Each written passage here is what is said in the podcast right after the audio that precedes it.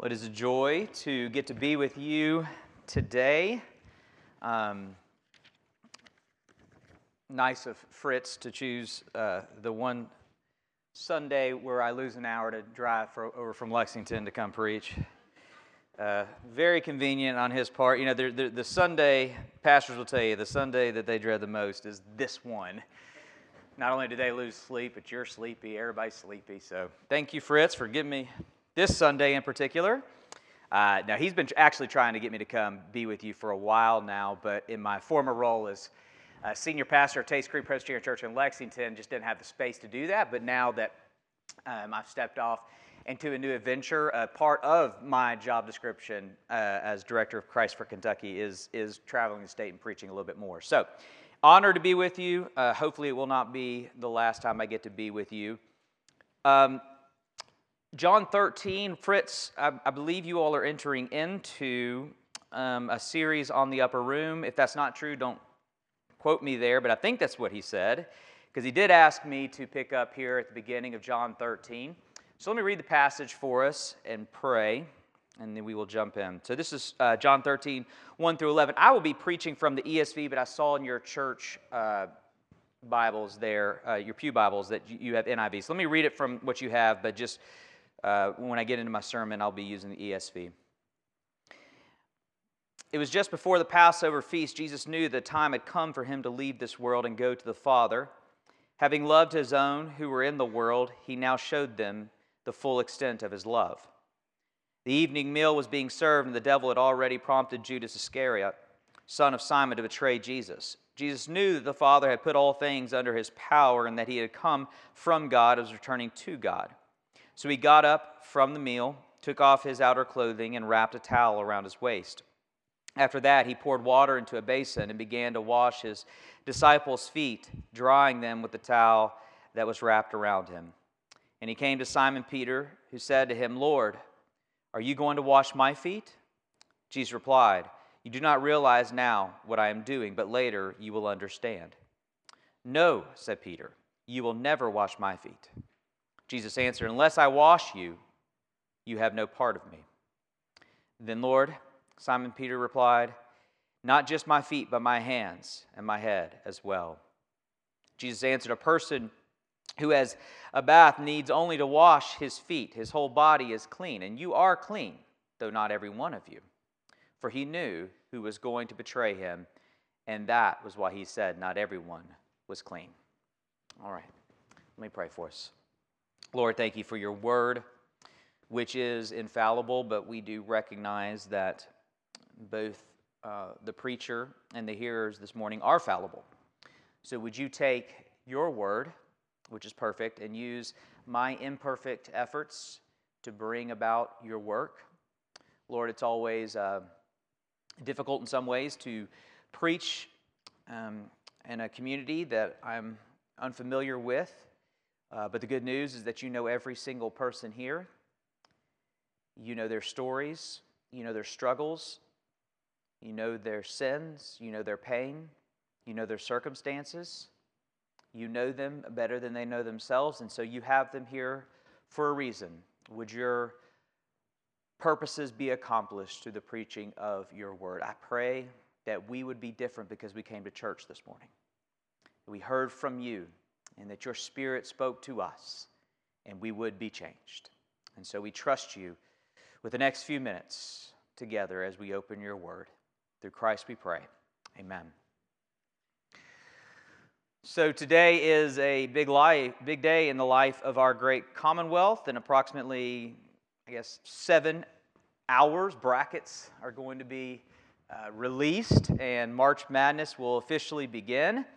Um, that's an all consuming event for our state. I know Louisville, you know, I love you all. The rest of us don't really know what to do with you all. Um, I know there's a lot of transient things, so some of you move into Kentucky and don't really know what to do with the Kentucky thing. And then, of course, there's Louisville fans maybe here. Um, I'm sorry uh, for your season. Sorry, not sorry for your season.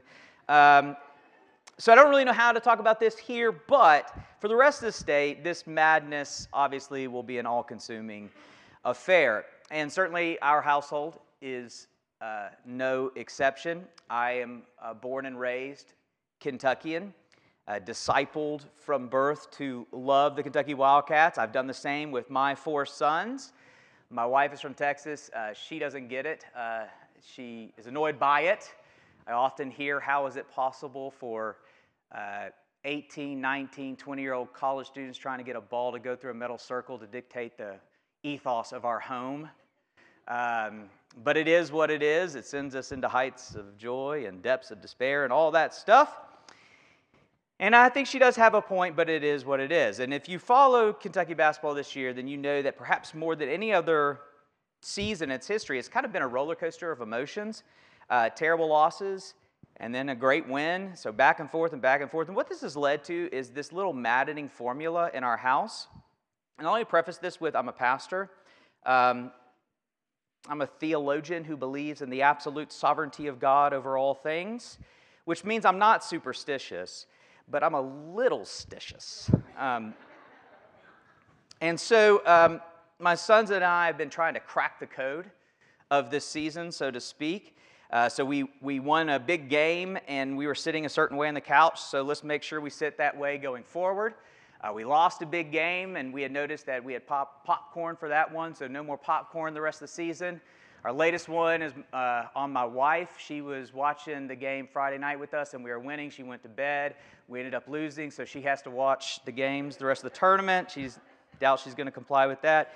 You get it. I freely admit it's all crazy, but if you are a sports fanatic, you know exactly what I'm talking about. Now, you know what's really going on behind those ridiculous sports superstitions? It's our feeble way to contribute something. We have these teams that we want so badly to win, and yet we are completely helpless and out of control when it comes to the outcomes of the games. So, we contrive silly ways that in our mind will contribute, even though it's ridiculous to think that we can ever contribute. And this is actually a helpful way to imagine how a lot of Christians approach their salvation. Um, this is a good way to help us understand what is behind religious self righteousness.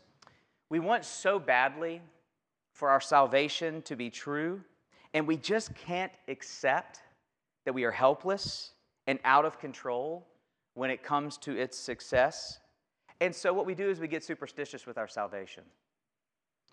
We contrive ways to contribute something, anything, to its success any way that we can participate, somehow that we can have a measure of control, somehow we can add something to the success of our salvation. Well, in our passage this morning, Jesus is going to confront that tendency within all of us. He is going to say, I have to do all the work. I can't let you do any of the work if salvation is ever going to work. Jesus does it all. You contribute nothing. And I want to explore that in two ways from our passage. We're going to see the Savior who serves, and then I'm going to ask you the question will you let the Savior serve?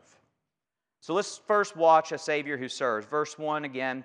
Before the feast of Passover, when Jesus knew that his hour had come to depart out of the world to the Father, having loved his own who were in the world, he loved them to the end. During supper, when the devil had already put it in the heart of Judas Iscariot, Simon's son, to betray him. Jesus, knowing the Father had given all things into his hands, and that he had come from God, was going back to God, rose from supper, laid aside his outer garments, and taking a towel, tied it around his waist. Then he poured water into a basin and began to wash the disciples' feet, to wipe them with the towel that was wrapped around him. When we think about Jesus washing his disciples' feet, we typically think about the, the scandal of the story is the grossness of the story. Maybe, um, maybe you've heard a sermon on this passage before, and a preacher has talked about how in the ancient world they wore sandals on dirt roads, and so everybody's feet were nasty. But Jesus loves us so much that he would even wash our nasty feet. Yes, that is true. It definitely was gross, but the scandal of this scene has less to do with the filth of the act as much as it is the position of the act.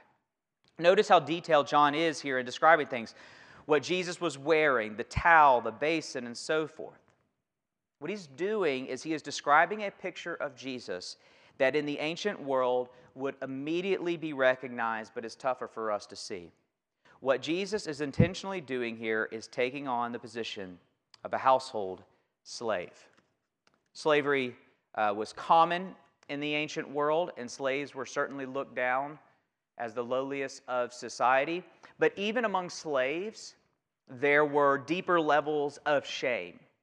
For example, there was a difference between a Jewish slave and a Gentile slave, and some duties were viewed as so lowly that only Gentile slaves would perform them. And foot washing was one of those. And these Gentile slaves had a uniform, a very shameful outfit they would wear, only their underwear with a towel tied around their waist. So rever- return to verse 3. He laid aside his outer garments and taking a towel, tied it around his waist. King Jesus has stripped down to his underwear and has taken the position of a lowly household Gentile slave. This is unfathomable, which explains Peter's reaction. Verse 6 He came to Simon Peter, who said to him, Lord, do you wash my feet? Now, who can fault Peter, right?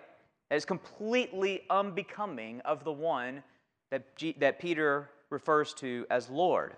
Verse 7 Jesus answered him, What I am doing you do not understand now, but afterward you will understand. We're going to return to that statement because it's an important one to the passage. But for now, what we see here is Jesus saying, I completely understand that you don't understand this, Peter. But eventually, this will make sense. The problem, however, is that Peter's surprise turns into a protest. Jesus says, Listen, I know you don't understand, but you're going to understand. But Peter won't relent. Verse 8 He said to him, You shall never wash my feet. Now, on the surface, this seems like the right thing to say. You shall never wash my feet. So noble, so honorable, so virtuous, so What's really going on when being served makes us feel uncomfortable? What's really going on when it's easier for us to give than to receive? What's really going on when we refuse help and always want to be the ones who are helping? What's really going on when it would be far easier for us to wash the feet of Jesus than to have our feet washed by Jesus? What's going on is our pride. Peter couldn't articulate it, but hidden behind his well meaning protest is a deep seated arrogance and self reliance. Peter doesn't want to need Jesus' service. He wants Jesus to need his service. But that's not the way things are. Peter needs Jesus. Jesus needs nobody, and Jesus is uncompromising in that relational arrangement. Look at what he says next. If I do not wash you, you have no share with me. In the Greek, those are some of the strongest words that we will ever hear from Jesus. If I don't wash your feet, then you have no share with me. If you are going to have a relationship with Jesus, then it's going to be on his terms. And his terms are him kneeling at your feet, serving you, and not the other way around. So let me state this as clearly as he is stating it in the passage. Jesus will not have a relationship with you if you will not let him serve you. And here's why he refuses to allow Peter or any of us to hijack his gospel and turn it into just another run of the mill religion. Religions at their core are very simple they are systems that provide humanity a way to serve God, to proverbially wash the feet of God, so to speak. And that's why religion seems so natural and right to us. But the problem is that what is right and natural to us is self centeredness and pride. So we should be very skeptical of religious concepts that make sense to us because they are probably just baptizing our own pride and self reliance. But then comes Jesus with this crazy gospel that makes no sense to our natural way of being, but this is because it is the gospel of his kingdom that makes no sense to our natural way of being. If we serve God, religiously speaking, who is the hero of that story? You or God? It is you, because you performed for God. But Jesus proclaims a kingdom where God is the hero, not you. If we serve God, who is in need? You or God? Well, God, because he needs your service. But Jesus proclaimed a kingdom where we are needy and God is the provider. If we religiously serve God, who is acceptable? The self righteous or the sinners? Well, the self righteous, because they have proven themselves worthy and acceptable. But Jesus proclaimed a kingdom where sinners are welcomed and the self righteous are excluded. If we serve God, who is exalted and who is humbled? The strong are exalted by their ability to perform, and the weak are humbled by their inability to perform. But Jesus proclaims a kingdom where the proud are humbled and the humbled are exalted. And so, Jesus, in this last moments with his disciples before he goes to the cross, is unwavering with these kingdom commitments.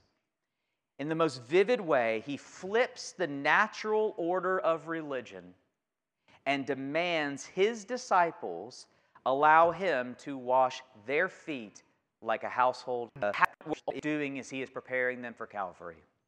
If they can't accept Jesus on his knees, then how will they ever accept Jesus on a cross? If they can't handle Jesus kneeling to wash their feet, then how will they ever handle the Jesus bleeding to wash their sins? So, in the name of the gospel and in defiance of religion, Jesus says it must be this way. Peter, you have to let me wash your feet, or you cannot have me. And he is saying the same to you this morning. Jesus is here to make us all as uncomfortable as Peter is in this passage. Religion is comfortable, Jesus is not. So let this let, let's go here with application. Having seen this Savior who serves, let me now ask the question of all questions Will you let the Savior serve? Do not so easily dismiss this question and say yes because you know that's the right answer. It's not as easy as you think. So let me ask some practical diagnostic questions that I think will show you how difficult this gospel concept is for us to accept. When it comes to your relationship with Jesus, do you constantly swing between two poles of acceptance and rejection based upon your service? On a good day of service, you feel accepted. You know, a day you wake up early, you uh, read the scriptures, you pray, you go throughout your day with the relative measure of self discipline and not falling into any big sins, and I feel accepted by Jesus. And then on the day where I sleep in and neglect the spiritual disciplines and let my temper get the best of me and fall into sin, I feel rejected by Jesus. If so, then you're relating to Jesus as if you were the one who needs to wash his feet. The only way out of the maddening cycle of acceptance, rejection, acceptance, rejection is to let Him serve you.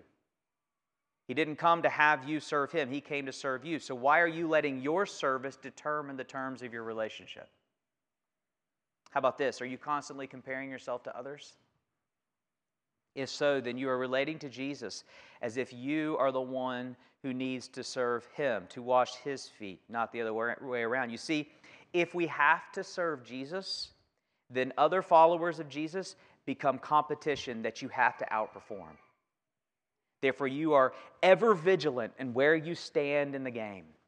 How am I as a marriage compared to the other marriages in this room? How was I? How am I as a parent compared to the other parents and kids in this room? How am I in my spiritual disciplines compared to everybody else in this community? That game that we all play is rooted in this notion that this all depends upon my ability to serve. Who's serving better than you? Who are you serving better than?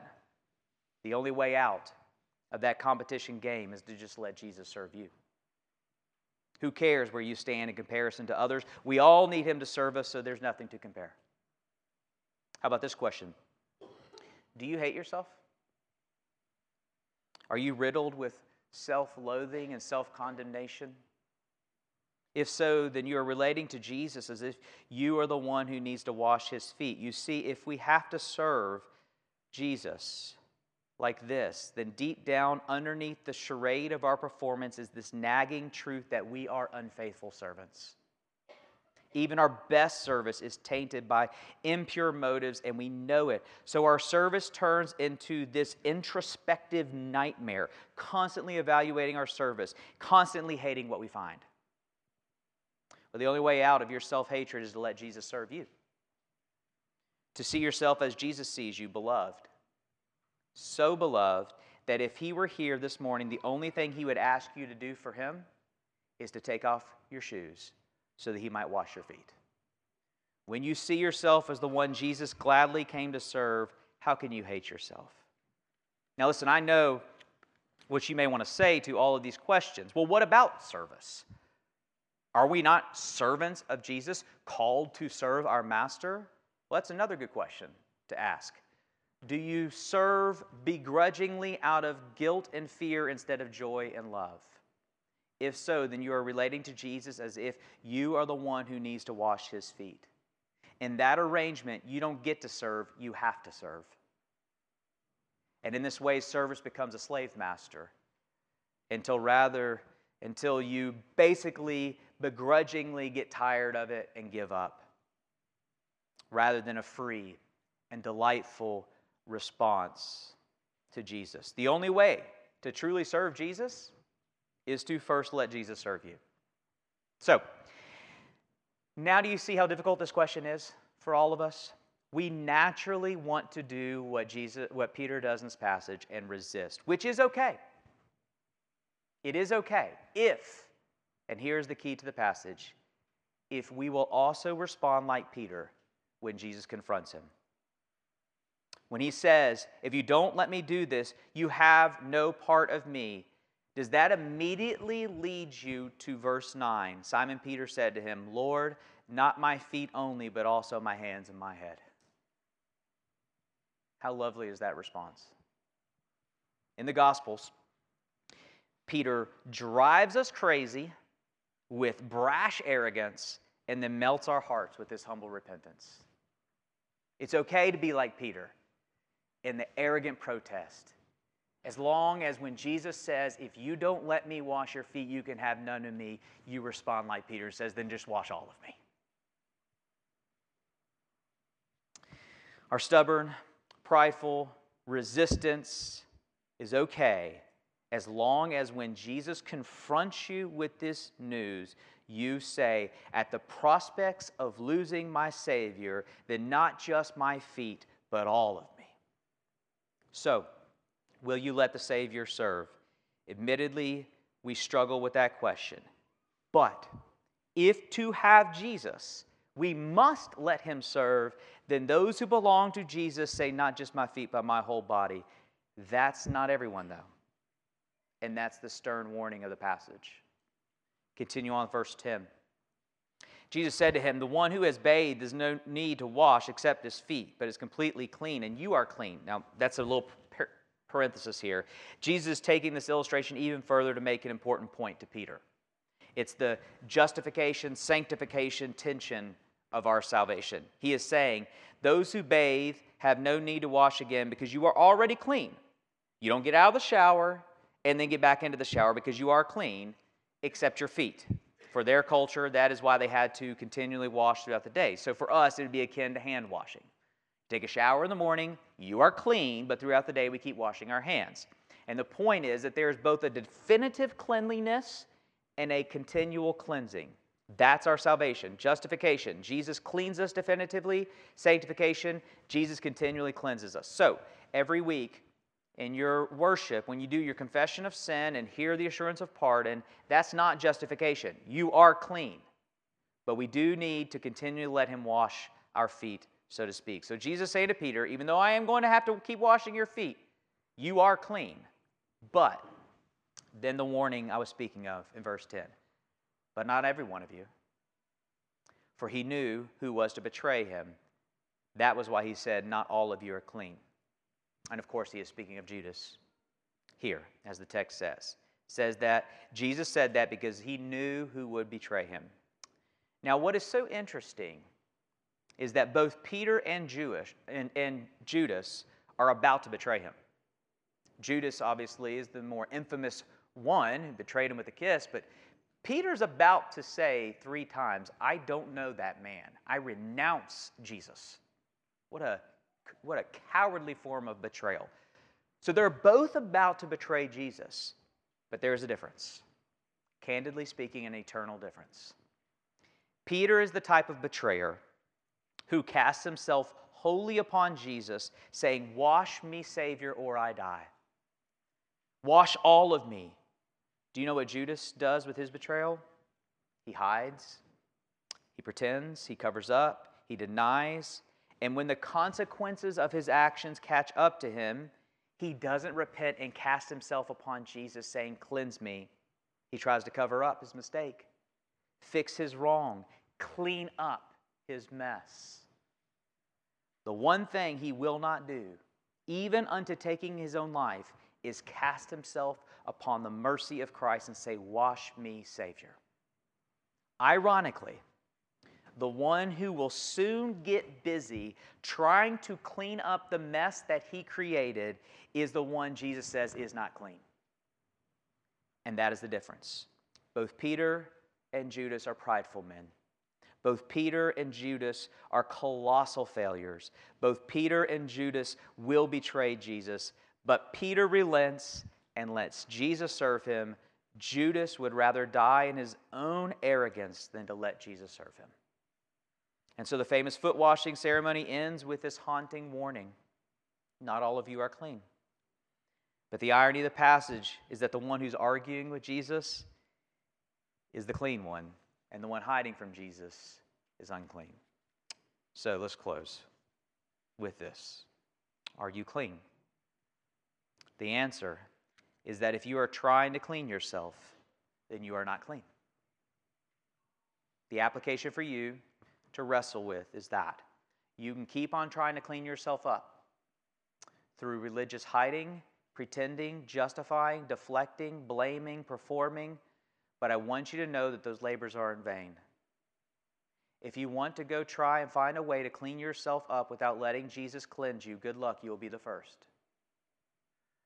But if not, if you, like Peter, get confronted with the news, the sober news that I've given you by saying, not just my feet, but all of me, then I can say to you definitively and as certain as Jesus said to Peter in this passage, Beloved, you are clean. Your application is to relax. To relax. You are clean. It is really true. Jesus really has cleansed you. You really are forgiven. Relax and enjoy the service of Jesus, knowing that his service is perfectly effectual. That's the other thing with these stupid sports superstitions. We have them because victory is so fragile. Kentucky's played this tournament nearly 100 times and only won eight of them. Victory is so elusive. We know it, we can feel it, so I got to figure out something to do. Christian, when it comes to Jesus, you don't have something to do. It is done. To quote him, it is finished. He cannot lose. He will not lose. He has triumphed over your sin, and you are forever clean. You can let him serve you because his service is perfect. Let me pray. Lord Jesus, I pray that we would all cast ourselves upon you and say, Wash us, cleanse us. We give up the charade, we give up the performance. All we know to do is to accept the service of Jesus, that it is true, that it is perfect, that it is factual. If there are any here who are hiding, pretending, fighting in religious self righteousness, unable to admit their wrongs and confess their sins, constantly blaming, constantly deflecting, I pray they would give the game up and just cast themselves upon Jesus. But let all of us be reminded this day not only have you washed our feet, you have washed our sins away. Thank you, Jesus. May we all leave here free in your service. We bless you. Receive now our praise as we sing to you. In your name we pray. Amen.